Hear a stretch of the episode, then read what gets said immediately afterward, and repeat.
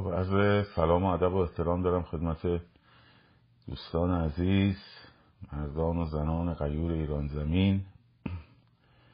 امشب هم به روال شب‌های قبل در خدمتتون هستم با برنامه دیگر در باب گفتارهای پیرامون انقلاب. دیگه ما گاهی اون اولا شروع کردیم لایف گذاشتن برای پاسخ به سوالات، بعد دیگه شد هر شب دیگه اشکال نداره. خب یه نکته ای رو من دیروز گفتم، من با اجازتون کامنت ها رو ببندم و این نکته رو کمی در موردش صحبت کنیم، بعد دوباره کامنت ها رو باز میکنم، در خدمت عزیزان خواهم بود. من با اجازه کامنت ها رو ببندم. بله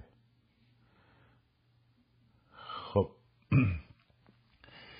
یه نکته رو من دیروز در باب فروپاشی گفتم، خیلی کوتاه، و نشد که این باز بشه، چون مهمه مهمه که در واقع شما بدونید که تعلل در انقلاب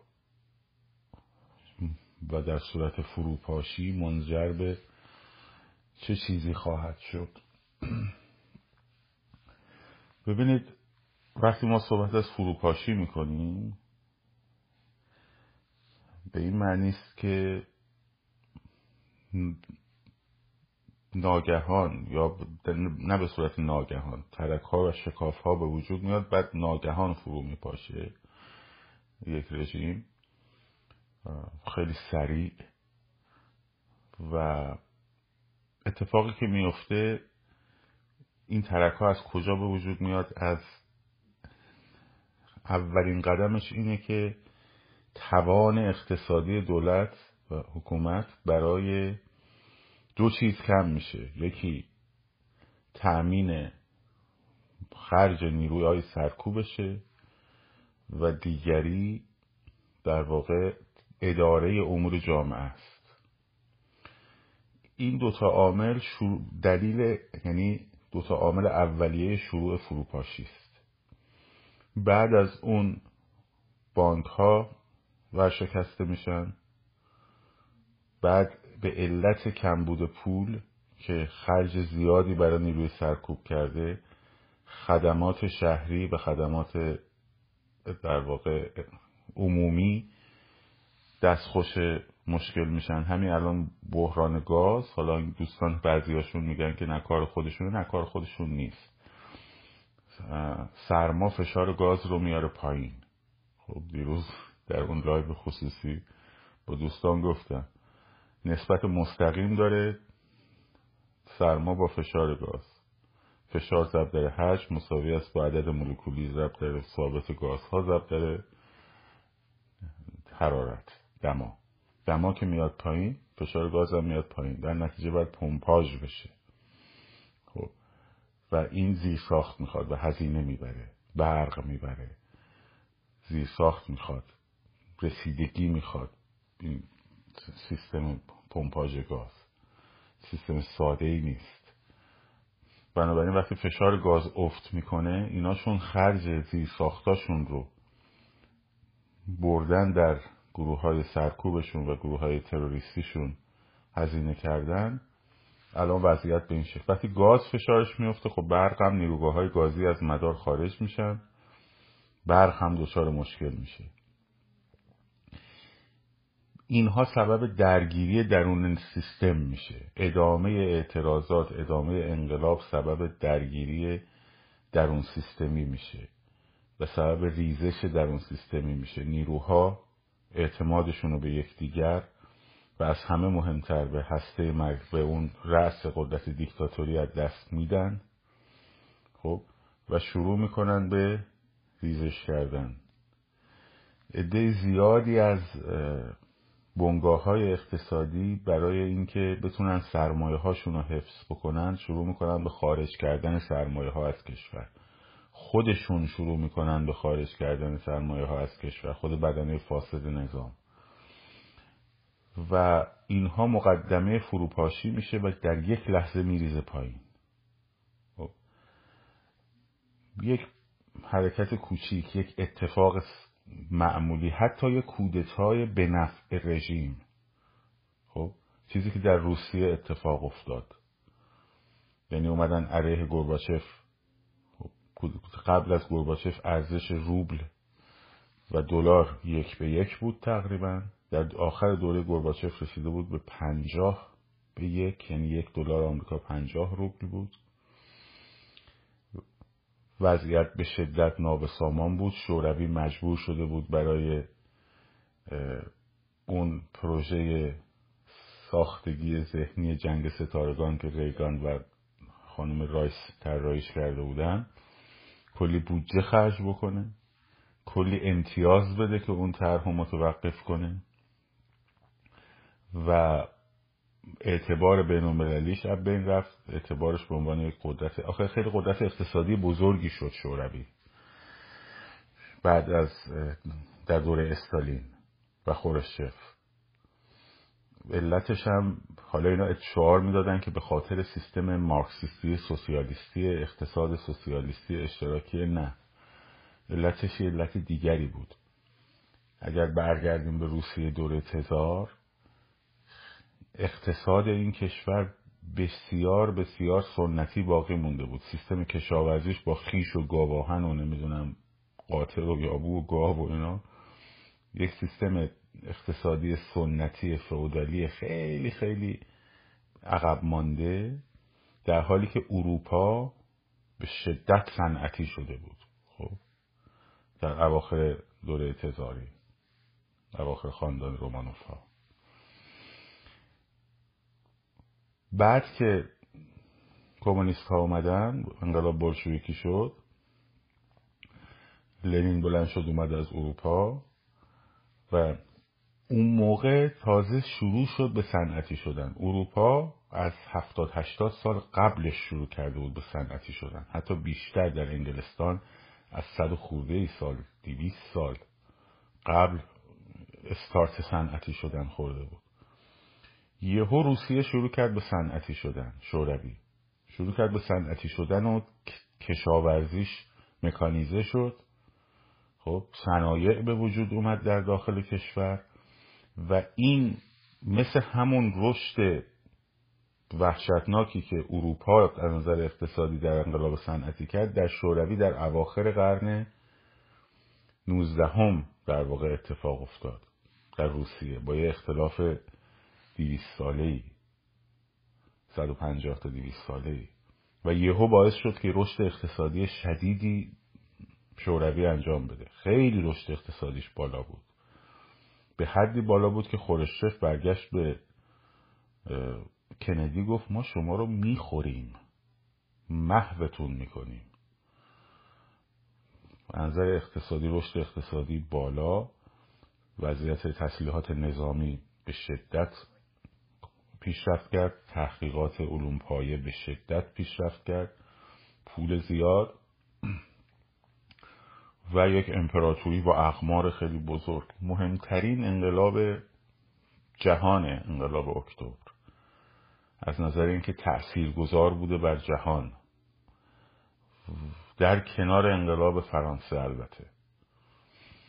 حالا اینا رو گفتم برای اینکه بعد البته حالا رسید به در واقع بعد از خروشچف برژنف و بعد چرنینکو و بعد از شاید خدمتون آندروپوف و بعد گورباچف. در مورد فروپاشی این سیستم داریم توضیح میدیم. یک کودتایی کردن کمونیست های دو آتیشه، زیگانوف بود اگه اشتباه نکنم، یادم رفت اسمش، که گورباچف رو تو کریمه رفته بود برای استراحت، محاصره کردن خونش رو، برگه استعفا گذاشتن جلوش، گفتن بنویس امضا کن، گفت نمیکنه.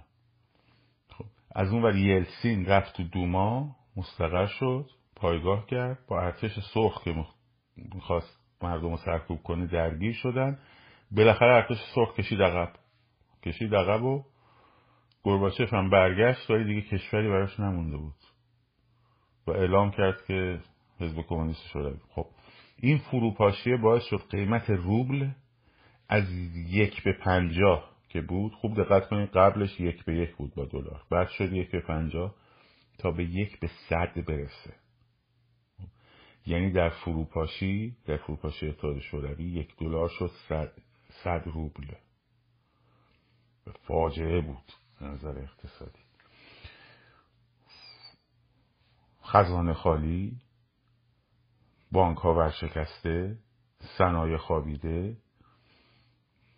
غذا توی سوپرمارکت ها پیدا نمیشه، صف‌های طویل برای غذا، فقط اونم توی شوروی که بیست سال قبلش همه خونه داشتن، هر کی برای خودش یه خونه داشت، از خونه‌های اشتراکی خیلی جالبه، اونم داستانش وقت شما رو میگیره. غذا داشت و همه چی مهیا بود. حالا البته دیکتاتوری شدید، کیفیت کالاهای پایین و و اینا حالا بماند. خب یهو جامعه دچار شوک شد که اصلا یه چیز عجیبی بود. فروپاشی ها این اتفاق در موردشون میفته. فروپاشی ها عموما این تیپ اتفاقا براشون میفته. در آلمان بعد از جنگ هم همین، جنگ جهانی اول هم همین اتفاق افتاد. در فروپاشی رژیم کایزری آلمان تو جنگ شکست نخورد. آلمان در جنگ جهانی اول درش کودتا شد، یعنی در واقع اومدن کایزر رو کشیدن پایین و صلح کردن، با با پیمان ورسای امضا کردن و اونایی که اومده بودن جمهوری وایمار در واقع با به شرایط پیمان ورسای تن دادن و فروپاشی شد در اونجا. طوری شد که مردم مارک رو، کاغذهاش، خب قیمتش برای مثلا خریدن هیزم باید دو تا فرغون پر اسکناس می بردن تا مثلا دو تا چوب هیزم بگیرن. خب همون فرغونا فولا رو اگه می سوزوندن براشون به صرفه تر بود، می ریختن تو اجاق گاز. فیلماش هست. فروپاشی ها اینجوری میشه. خب حالا راه جلوگیری از این چیه؟ اینه که انقلاب مردم تا قبل از اینکه ریسورس های اقتصادی رو این دوست ها بردارن ببرن، قبل از اینکه سیستم اقتصادی کالاپس بکنه، قبل از اینکه صنایع از کار بیفته، رژیم رو بکشن پایین، رژیم رو سرنگونش کنن، نذارن به مرحله فروپاشی از درون برسه. مرحله فروپاشی از درون که خیلی خوشحالن، مثلا نگاه میکنن آها داره میریزه داره میریزه داره میریزه. خب مثل کسی میمونه که پای یه ساختمون بزرگ نشسته وایستاده داره نگاه میکنه، میگه ای داره میریزه داره میریزه داره میریزه میریزه رو سر خون، میریزه رو سر خودت. نهادی وجود نداره چون شورای انقلاب مثلا انقلاب جدی نشده دیگه، تو خیابون به صورت یه عکس بزرگ که بعد شورای انقلاب تشکیل شه، دولت موقت تشکیل شه، بیاد اینو جایگزین کنه. فروپاشی در یه لحظه اتفاق میفته. بعد شما نگاه مثل اون برجای دوقلو که هواپیما خورد توش، همه خیلی فکر می‌کردن آره یه سوراخ شده حالا داره آتیش میگیره، در حالی که داشت استراکچرش از داخل ذوب میشد و یهو ریخت پایین. خب این اتفاق میفته و داره میفته. بنابراین این خیلی جای خوشحالی نداره که نگاه کنی بگی به به خودش داره میریزه پس ما دیگه کاری نداشته باشیم. در غیاب نهادها، در غیاب حضور تصمیم گیرنده و سرنوشت ساز مردم، در غیاب شورای انقلاب، یه فروپاشی لحظه‌ای، خب یک هرج و مرج شدید اقتصادی امنیتی به وجود میاره. حتی امنیت جانی خیلی‌ها ممکنه به خطر. اینا با ما هراس افکنی نیست، فروپاشی هم بشود خیلی بهتر از استمرار این نظامه، درش تردیدی نیست، ولی هزینه بالاست. هزینه بالاست. خب وقتی میشه با هزینه کمتر این کار رو انجام داد، چرا برسه به اونجا؟ راهش چیه؟ راهش این نیست که واسه نگاه کنیم ببین خودش داره میریزه چقدر عالیه. راهش اینه که اه داره فروپاشی میکنه، بریم سریعتر نظام بیاریم پایین، نذاریم زیر ساخت و اب بریم بره، نهادهامون رو تشکیل بدیم، بریم تو خیابون کار رژیم رو تموم بکنیم، نذاریم فرار بکنن، نذاریم سرمایه های فرار کنه، نذاریم ریسورس های اقتصادی فرار بکنه. راهش اینه. بنابراین فراخوان بیست و نه و سی دی بسیار بسیار جدیه. ببین به قش خاکستری دارم میگم، گازت قطع شده، برقت هم قطع شده، این هم گسترده تر میشه هم طولانی تر میشه، بعد میری جلو میبینی پمپ بنزین هم دیگه بنزین ندارن بهت بدن، بعد میری از حساب بانکیت پول بگیری میبینی اصلا بانکه تعطیله.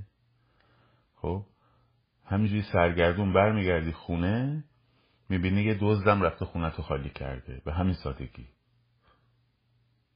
خب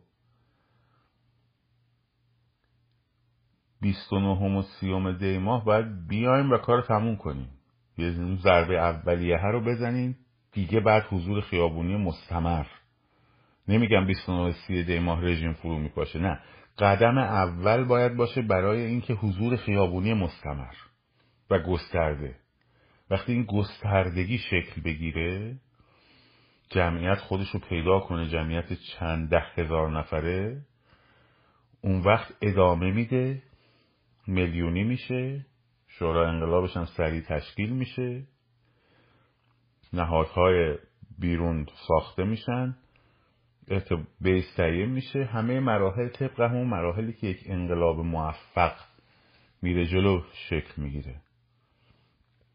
و اون وقت دولت موقت که بیاد، اولین اتفاقی که میفته تحریما برداشته میشه، پول تزریق میشه به کشور، به بانک، سیستم بانکی رونق میگیره، سیستم اقتصادی کسب و کار رونق میگیره. البته دوره سختیه ولی خیلی خیلی راحت تر، یعنی از نظر هرج و مرج و نمیدونم افتضاحایی که از حوزه اجتماعی وجود داره خیلی بهتر از دوره فروپاشی. بعد کسب و کارها رونق میگیره با تزریق. میدونید چقدر پول بلوکه شده و اگرم که بلوکش آزاد شه تو جمهوری اسلامی میره برای هشت شعبی و میره برای حزب الله و میره برای هزار تا گروه تروریستیشون. خب اینا همه برمیگرده تو مملکت، همش برمیگرده تو مملکت. یه ذره قیمت نفت تو دوره رفسنجانی رفت بالا، خب اون موقع هنوز این اختاپوس تروریستی هلال شیعی شکل نگرفته بود، یه ذره قیمت نفت رفت بالا تو اون سیستم دزد، تو اون سیستم دزد که از آبدارشیش میدزدی تا بالا، کلی کارخونه ساخته شد، کلی اتوبان ساخته شد، کلی کسب و کار به وجود اومد، شرکت ها وارد شدن. خب منظورم میخوام بگم چه سرمایه عظیمیه تو اون سیستم دزد ناکارآمد. این چه اتفاقایی وقتی که سرمایه گذاری درست خارج از خارج وارد میشه و بودجه پول وارد میشه، این چقدر سر چقدر پول داره این کشور. حالا اگه سیستم سالمو در واقع آدمای وطن پرست این مملکت رو اداره کنن و دست بگیرن، به سرعت به سرعت شما شاهد یک رشد اقتصادی بالا و بی‌نظیر خواهید بود. حالا این انتخاب خودتونه که هرج و مرج و، چون به هر حال این فرو میپاشه، این داره میریزه پایین، هیچ, هیچ راه دیگری هم نداره، هیچ آینده و چشمانداز دیگری هم نداره. خب اگر موفق میشد مردم رو به خودش، ببینید بحث اعتماد مردمیه، نظام اعتماد مردمی شو از دست داد. میگی چهل و دو ساله، نه چهل و دو سال نیست، چهل و دو سال نبود که اعتمادش از دست داده بود، اعتمادش رو تو آخرین انتخابات از دست داد که تعداد رأی اصلاح طلبا از آرا باطله کمتر شد. تا قبل از اون اون هجده میلیون و بیست میلیون و بیست و دو میلیون و بیست و چهار میلیون و اینایی که میرفتن به روحانی و خاتمی و اینا رأی میدادن که ما خودمون خفه میکردیم که آقا نکنید این کار رو، یه توده عظیمی از جامعه وقتی میومد به یک آدمی از درون نظام به عنوان رئیس جمهور رأی میداد، خب حداقل تا چهار سال اولش به خاطر اینکه به خاطر اینکه نگه من اشتباه کردم حتی از او حمایت میکرد. موج روحانی متشکریم یادتونه؟ روحانی متشکریم روحانی متشکریم یادتونه دیگه؟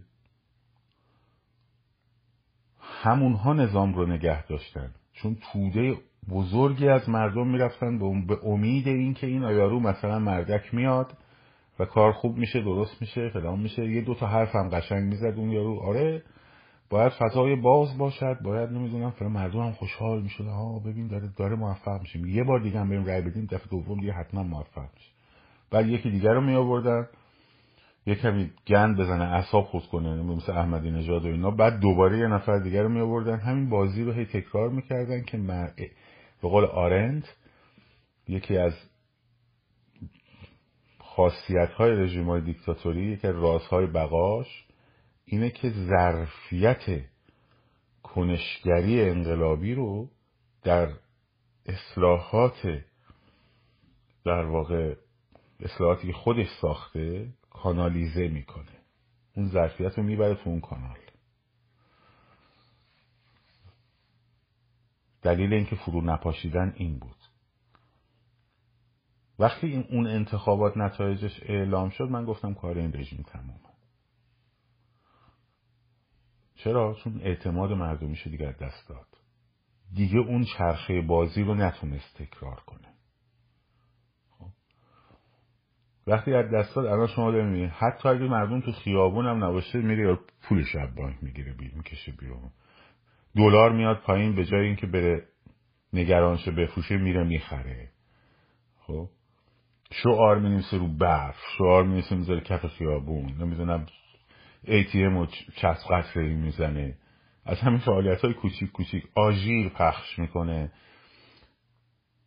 فضا رو ملتهب نگه می‌داره، خب ضربه اقتصادی میزنه، خنثی‌سازی میکنه، خب میره ماشین بسیجی رو نورانی میکنه. وقتی به این مرحله برسه، این رژیم فروپاشیده است، یعنی فروپاشیدنش قطعی است، چون دیگه نمیتونه اعتماد اون مردم رو جلب بکنه و مردم اگه یه حکومت رو نخوان و ازش قطع امید کنن، اون حکومت امکان نداره باقی بمونه، حتی اگه ارتشی مثل ارتش سرخ داشته باشه امکان نداره باقی بمونه. تاریخ این رو نشون داده امکان نداره باقی بمونه. علت این که آلمان نازی تا آخرین لحظه، خب تا وقتی که نیروهای ارتش شوروی نرسیده بودن به ویلهلم اشتراسه،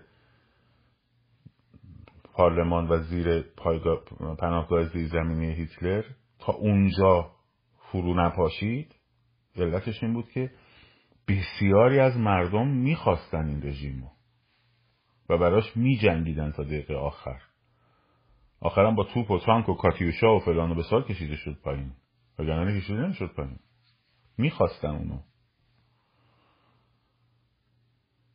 که یکی از کارهایی که آمریکایی‌ها کردن بعد از جنگ، برداشتن مردم آلمان رو میبردن اردوگاه بوخنوارد، میبردن اردوگاه برگن بلزن، میبردن اردوگاه داخاو، اونایی که نزدیک بود در تو خاک آلمان، که ببینن چیزایی که در هولوکاست اتفاق افتاده. از جلوی جسدا ردشون میکردن، هم نشونشون میدادن که اینا ببینن بس چی حمایت میکردن، که کارهای مهمی که امریکایی‌ها کردن این بود. از اون ورم روس‌ها اومدن به طرز وحشیانه‌ای، خب به طرز وحشیانه‌ای به زنهای آلمانی تجاوز میکردن که غرور ملی این مردم رو بشکنن. خیلی داستانهای تلخ و عجیب غریبی وجود داره که با اسرای آلمانی شکار کردن و و و الاخر. یعنی اون وحشتی که الان تو آلمان هست از هیتلر، اسمشو میبری همه چیز میشن، به خاطر به خاطر فقط موضوع تا جنگ نیست، بعد جنگ خیلیش بلاهایی که سر آلمان ها آوردن و سر اسرای جنگی آلمانی و سر زنهای آلمانی. این پس برای این فرو نپاشید، وگرنه فرو میپاشید. پس خوب دقت کنین، اگر بخواید منتظر بشین یه سیستم خودش فرو بپاشه، زیر اون ساختمونی که داره میاد پایین خودت وایستادی، میریزه رو سر خودت. بنابراین پیش از اینکه فرو بریزه اون ساختمون، برو اون آدمای عوضی که باید اون ساختمون برن بیرون و بنداز پایین. بعد باید بشینی مرتبش کنی که زیر ساختها حفظ بشه، کشور بتونه فعالیت مجدد انجام بده. لزومی نداره برای اینکه یه مش آدم عوضی تو اون ساختمونن بمیرن ساختمونه بیاد پایین. برو اون آدم عوضی ها رو بیار بیرون، ساختمونه رو سعی کن حفظ بکنی. ولی میپاشه، اگه دیر به جنبیم میپاشه. میپاشه اون وقت دوباره باید بشینیم بسازیم، سالها آجر رو آجر باید بشینیم بسازیم و زمانی که میگیره برای اینکه رونق اقتصادی به وجود بیاد و زمانی میگیره برای امنیت به وجود بیاد و زمانی که میبره برای شاید ده برابر وضعیتیه که، یعنی اگه شما تو یه سال رو دولت انتقالی تو تشکیل دادی، برسیدی به رفراندوم، وضعیت کشور رونق چشمگیر پیدا کرد، اون موقع باید تو ده سال این حرکت انجام بدی، ده سال حداقل. برای همین فروپاشی، البته فروپاشی خیلی بهتر از استمرار این رژیمه، اینو بگم خیلی به کم هزینه تر از استمرار این رژیمه، ولی گزینه‌ای که براش گزینه بهتر استمرار با قدرت انقلاب و ضربه زدن و کشیدن حکومت به پایینه. باید به این سمت بریم. اینو برای قشر خاکستری دارم میگم، بچه های انقلاب که کف خیابون هستن. بیست و نهم و سیوم همه همه بیان. وقتی همه بیاین، این همه هم حوزه کنکور هست، میدونای اصلی، ساعتش هم مشخص، همه بیاین تو خیابون. بیاین تو خیابون. وقتی همه بیاین تو خیابون، هیچ غلطی نمیتونن بکنن. هیچ غلطی نمیتونن بکنن. اومدن غلط بکنن، با اون جمعیتی که هستین هورای روسی. خب از روشون رد میشی. با هورای روسی از روشون رد میشی. خب اگه میخوای کل زمستون‌های سال‌های آینده رو تو خونت علادین روشن نکنی، تازه اگه نفسش رو پیدا بکنی، خب بیست و نهم و سیوم همه در خیابان. فروپاشی نظام چیز خیلی خوش خیلی کم هزینه‌ای نیست. رژیم‌هایی که فروپاشی شدن، دو نمونه‌شو براتون مثال زدم، یکی شوروی، یکی آلمان بعد از جنگ جهانی اول. خب ببینیم تاریخاشون رو مطالعه کنیم در اون مقطع‌ها، ببینید چه وضعیتی افتادن. اگر رژیم به واسطه فروپاشی ساختارها و زیرساخت‌های اقتصادیش بریزه، اگه پولها رو برداره از کشور ببره، زیرساخت‌ها رو نابود بکنه، کلاپس بکنه سیستم بانکی و اقتصادیش، خب و بلندش بره و این سیستم بیفته پایین، اون هرج و مرجی که به وجود میاد و اون دوباره سازی این سیستم بسیار بسیار وقت میبره. مثل دزدیه که نباید مهلتش داد تا هرچی بیشتر بدزده. الان دارید میبینید، آثار اولیه فروپاشیش رو تو زندگیتون دارید میبینید. این رو ضرب در ده بکن، میشه آینده‌ای که اگر تو نیای تو خیابون اتفاق میفته برات. این واقعیته، واقعیت فکت تاریخیه، چیز ترسوندنت نیست، واقعیتی که سرت میاد. بنابراین بچه های انقلاب رو تنها نذار. تا الان چشمتو بستی؟ اگه فکر کردی تازه پولی برات میذارن اگه توی توشون داری کار میکنی که بتونی تو هم خارج کنی، تو مطمئن باش یک قرون هم برات نمیذارن. تو هواپیماشون هم کنار تو جا... کنار خودشون جات نمیدن ببرنت. اون بسیجی ها که تکلیفشون معلومه، اونا با وضعیتشون نزاره، واقعا نزاره. خیلی روزهای سختی دارن پیش رو.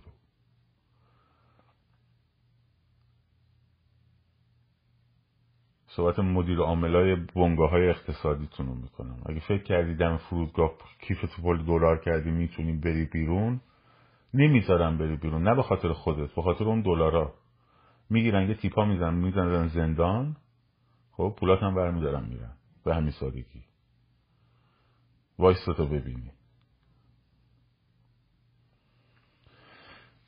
خب من کامنت ها رو باز میکنم ببینیم که دوستان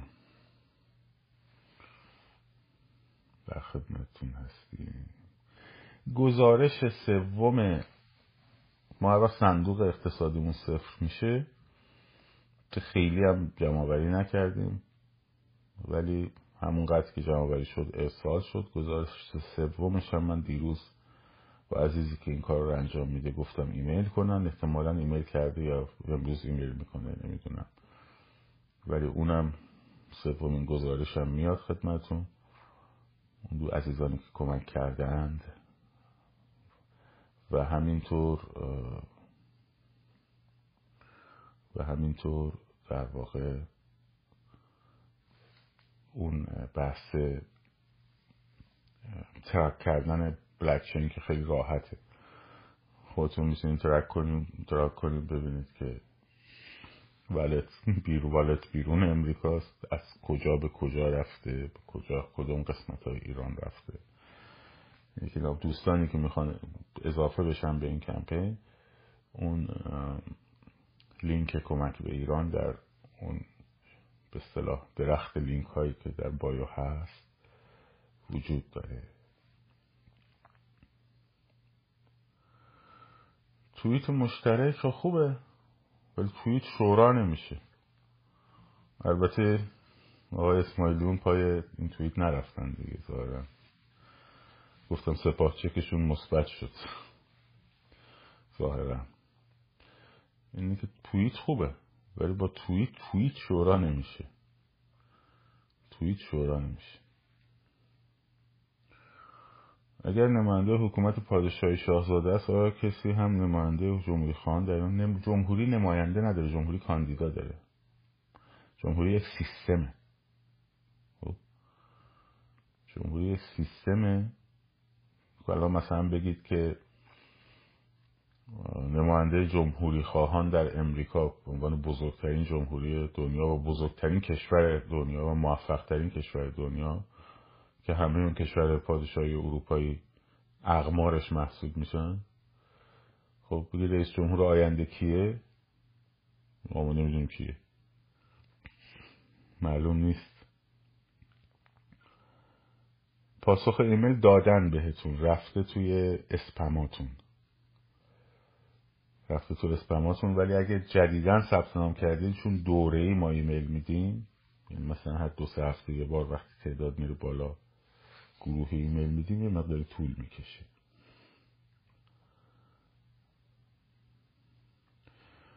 تاریخ جلسه رو که نمیتونیم اعلام بکنیم بگیم فلان روز جلسه داریم مثلا، که از نظر امنیتی هم صحیح نیست.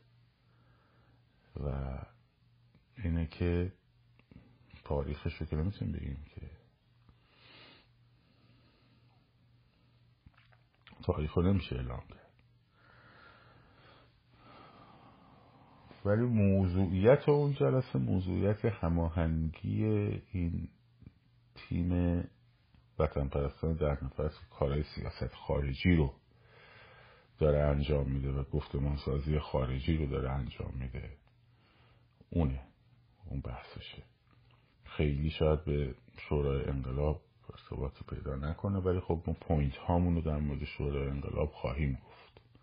کما که گفتم شده بهشون هم رسیده، همین که در دوشه بله گفتن این باید بیرون از ایران و قبل از انقلاب درست بشه، خب این خودش خیلی چیز مهمیه.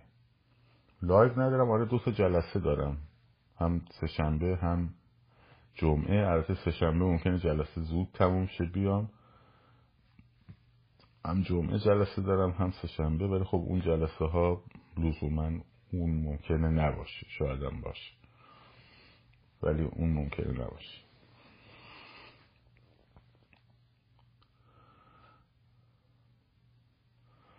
ممکنه سه‌شنبه، ممکنه معلوم نیست، شاید سه‌شنبه جلسه زود تموم شه برسم برای لایف، ولی جلسه جمعه قطعا زود تموم نمیشه.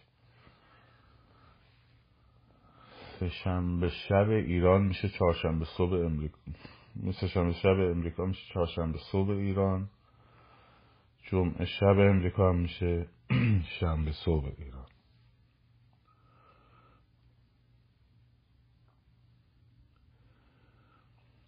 سپاه در لیست تروریستی امریکا که هست، اروپا قراره ببرتش بوتان، نه روز شانزده هم روز رأی‌گیری نیست، ولی تظاهرات استراسبورگ خیلی تظاهرات مهمیه، خیلی تظاهرات مهمیه. خب و این موضوع بسیار بسیار مهمیه و همه در اروپا باید شرکت کنیم که این پیام مهم رو برسونیم به اتحادیه.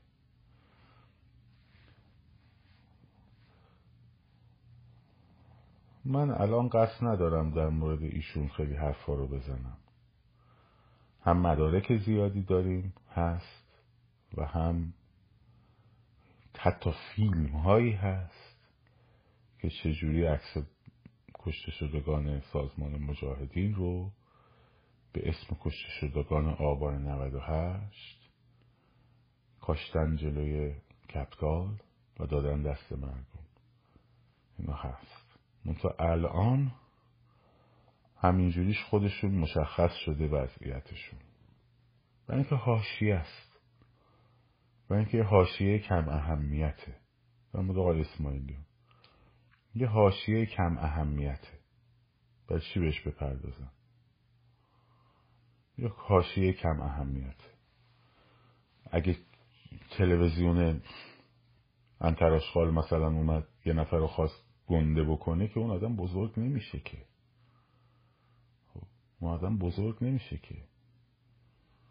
اگه من بیام شلوغش کنم بزرگ، من داخل کروهاشون در تورنتو گزارش کامل برام نوشتن و فرستادن، نه یه نفر دو نفر.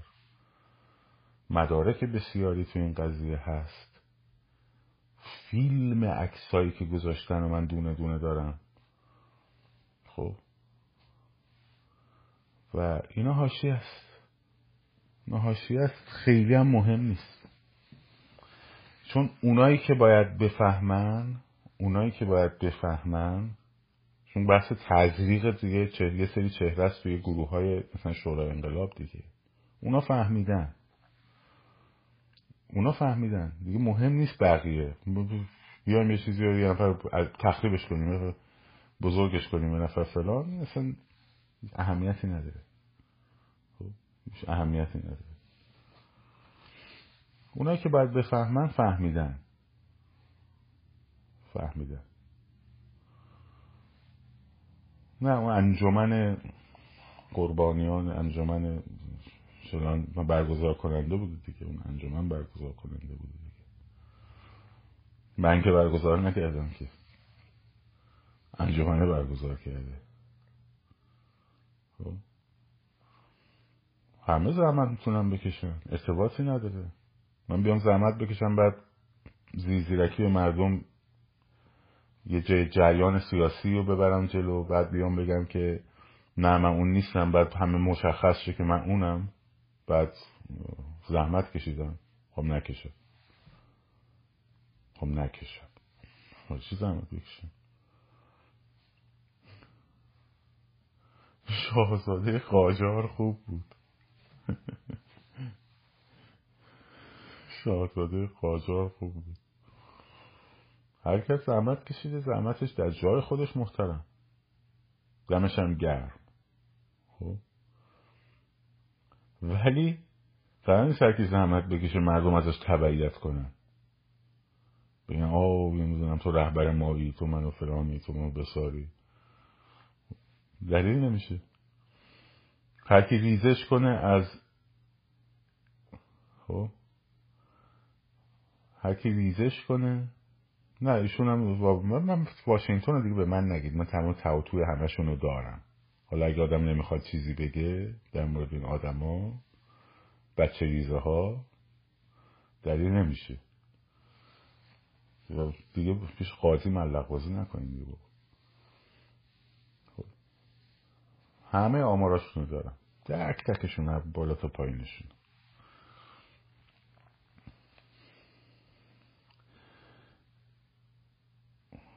خب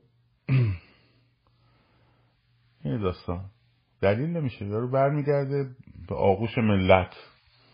خیلی خوب، آغوش ملت اومدیم تشریف آوردیم، حالا چی کارت کنیم؟ بیام تو, ب... تو بشی رهبرمون سپاهی، تو میشی رهبرمون. نمیشی رهبرمون.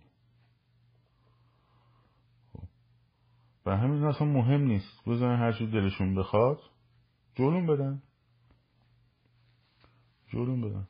آخه به کسایی که در مورد کسایی که شما نمیشناسین، مثلا آقای سیامک آرام، من چه چیزی به شما بگم؟ مهم نیست اصلا، در ابعاد این داستان نیستن اینا.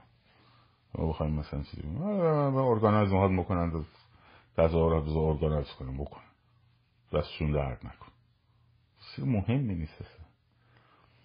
مهم اونجا میشه که مثلا یه نفری بلند شه بیاد شبکه‌های تلویزیونی روش بخوان اینو قالب بکنن به عنوان یک رهبر، رهبر تراشی بکنن. اون میشه مهم. ببرنشون توی شورایی و ببرنشون توی داستانی و به زور بخوان تزریقشون بکنن. خب اون میشه مهم. اون میشه مهم. بقیهش مهم نیست. مدرک داشته باشم به تو ارائه بدم خانم گلی، سمدون به تو ارائه بدم مدرک.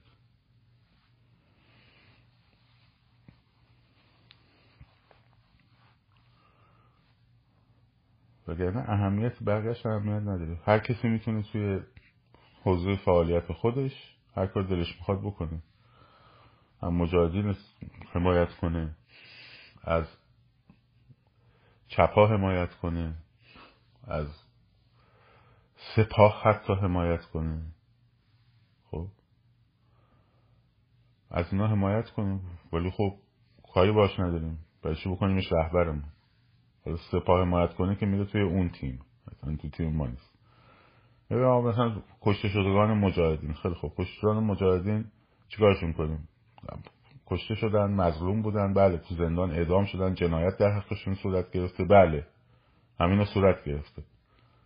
خب من چیکار کنم حالا اینا رو؟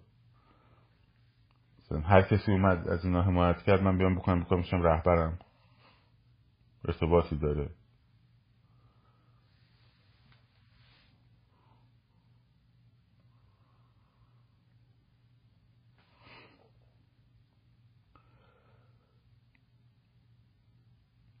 بچه های خونساسازی آره این مقدار زیادشون درصد شدن، ولی دارن کاراشون رو انجام میدن دارن کاراشون رو انجام میدن و اینا یه مقدارشون بچه ها رفتن در به خاطر اینکه شناسایی نشن، چون تو توییتر خیلی سعی کردن به اینا فشار روانی بیارن که اینا خودشون رو لو بدن. شناسایی نشن، اینا کشیدن خودشونو یه مقداری، الان فعالیتاشونو آوردن پایین آوردن پایین ولی قضیه ادامه داره، همچنان دارن کارشون میکنن. مثلا شنیدم تو خبرها که به پادگان سپاه حمله شده.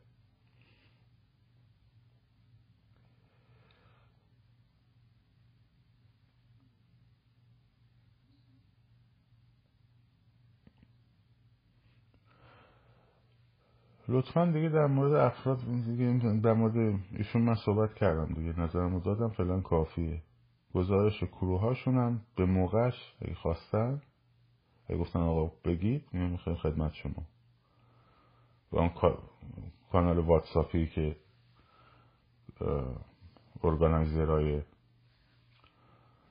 در واقع تجمعشون ساخته بودن، خواستن دادگاهی خواستن، میبریم دادگاه بهشون ارائه میدیم، مشکل نداره، فعلا کاری نداریم.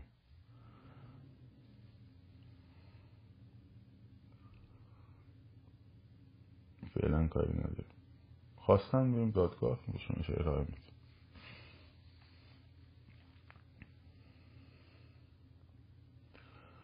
مجلس، بله، تو مجلس هر کس میتونه خودش رو کاندید بکنه، رأی میدن مردم بهش. در مورد مجلس هر کس میتونه خودش رو کاندید کنه. آقا من گروه ریاستات نمیشناسم، اون آقای حسینی دوستا این فیلماشو دیدم، خب خنده‌دار بود برای من، چی بگم، چه توضیحی بدم. در مورد مجلس همه میتونن خودشون رو کاندید بکنن، هر کسی بر اساس قانون، ضوابط قانونی. اگر که رأی دادن مردم خب میره تو مجلس، اگه رأی ندادن نمیتونه. برای ریاست جمهوری هم میتونن خودشون کاندید کنن، برای سنا هم میتونن خودشون رو کاندید کنن.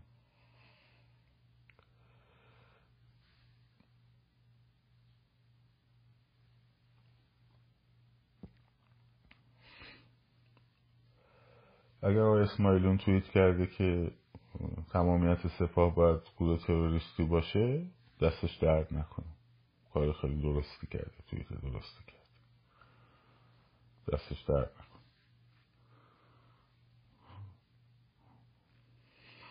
من نه بابا، من چه کاندیدی بشم، من با زندگی داریم، با کارمون چیز دیگه است. خب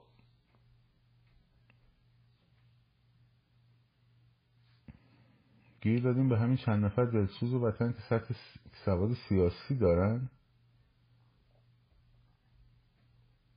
سواد سیاسی منظورتون ندارن؟ من سواد سیاسی از این بزرگواران ندیدم.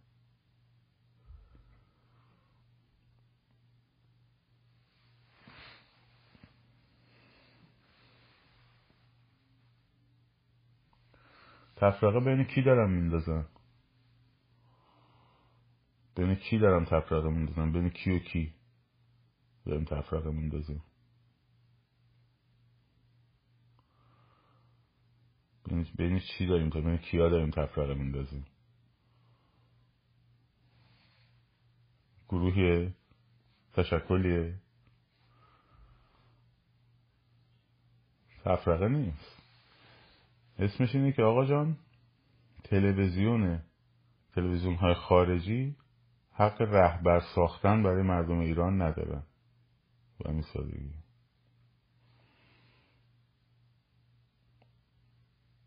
خیلی خوب خانم فرنوش، شما هم برو پیش حامد جانت باش، بشین گپ بزن، چای بخور. خب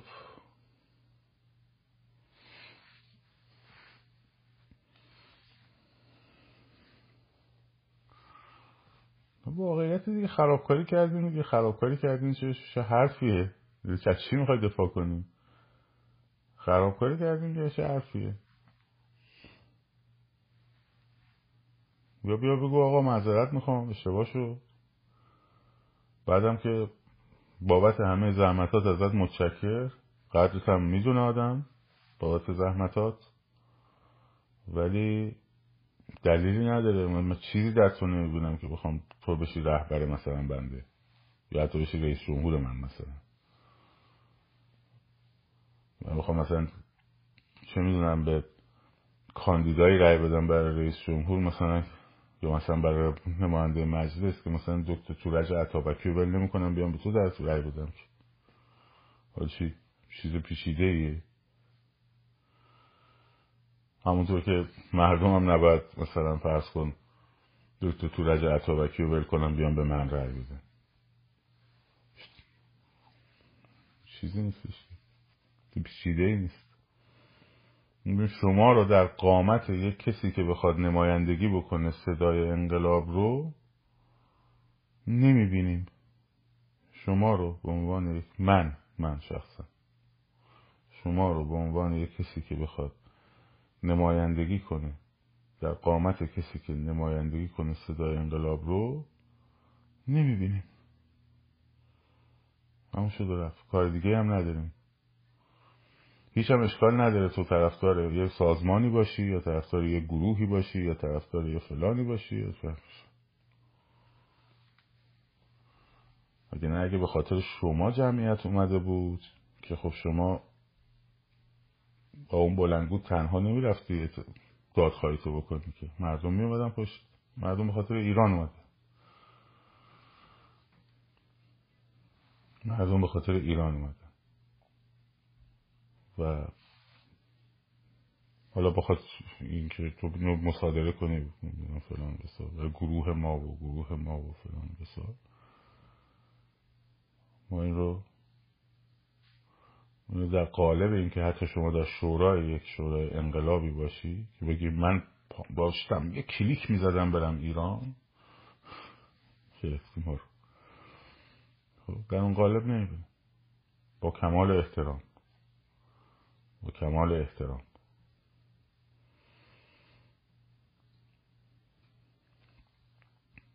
نزید. خب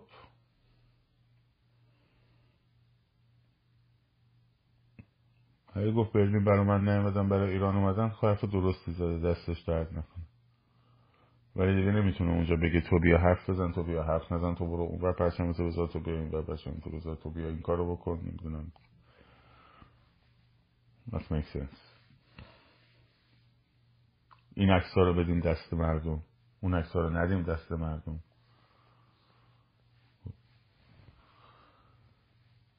نه مردم دیگه تو این قسمت فقط صحبت‌های بچه‌ها جواب میدن.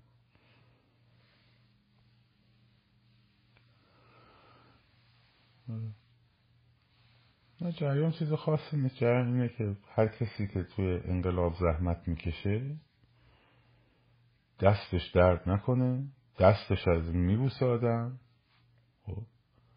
خیلی هم ازش تشکر میکنه آدم،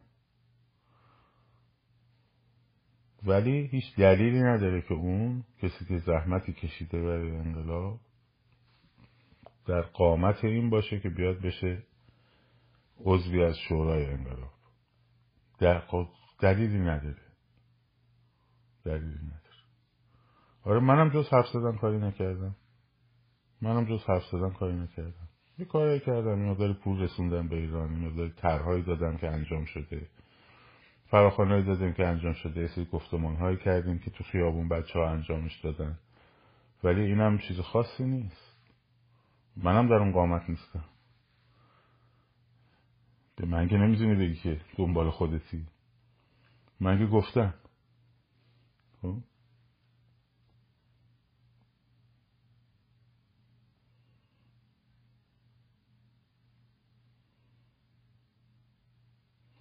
شما خوشم نمیاد، چون کارای شمایی که تجمعات میذارین و زیر سوال میره. من تجمع گذاشتم؟ چه پرت و پلا میگی؟ کجا من تجمع گذاشتم؟ من بگو ببینم تو کجا من تو کجای تهران من توی خارج از کشور من تجمع گذاشتم؟ مثلا نرفتم، وقت نداشتم که برم، دو تاشو رفتم. من چه تجمعی گذاشتم؟ خب ماله رو بخوای بکشی یه جوری بکش که بگنجه. من کارم تو ایرانه، من کارم تو ایرانه. من با خارج از کشور کار ندارم بیام اونجا خوشگل بگردیم و فلان و بساره، اینا پرچمون رو اینجوری کنیم و فلان، دستش هم درد نکنه، کار خوبیه. من کارم تو ایرانه، ما با این بچه ها داریم کار میکنیم. من هورای روسیه من چه رفتی به آقای اسماعیلیون داره؟ چه ارتباطی داره؟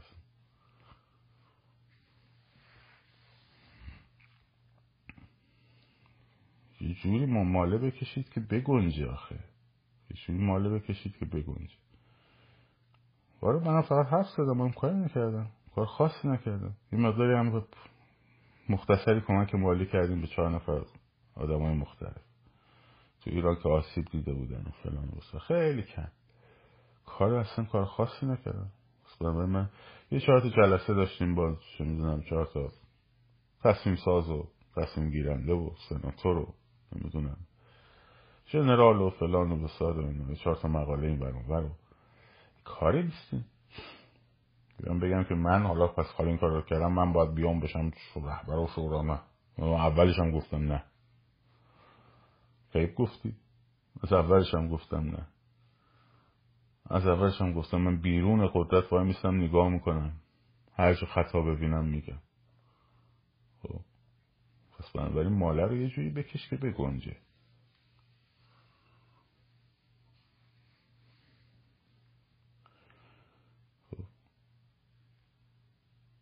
وضع مالیم نه خیلی هم خوب نیست، زندگیم میچرخه با شاگردامو.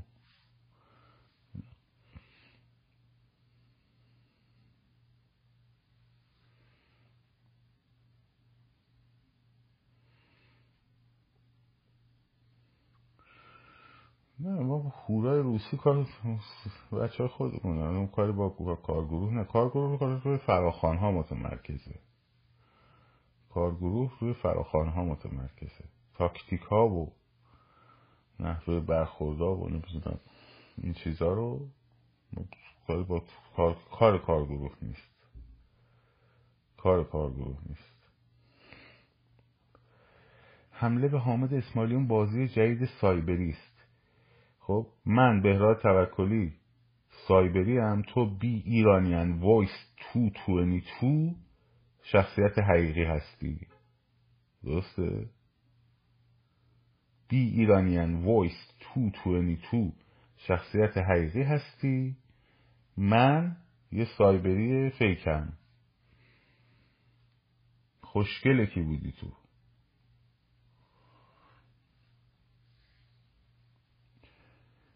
سپاه وقتی بره توی لیست تروریستی تمام خب تمام ارتباطات اقتصادیش و شرکتاش با اتحادیه اروپا قطع میشه خب. و تمام نهادهایی که پولشویی میکنن برای در واقع سپاه قطع میشه و اون فشار سنگین اقتصادی که باید بیاد روی رژیم از طرف اروپا، خب اینا قطع میشه و ببخشید اعمال میشه صد درصد صد درصد بشه اعمال میشه و رژیم میفته. مراوده ای نداره آمریکا با با ایران سپاه. خب دیگه وقتم تموم شد. دمتون گرم. شاد و سرافراز و آزاد باشید. پاینده باد ایران. زن زندگی آزادی.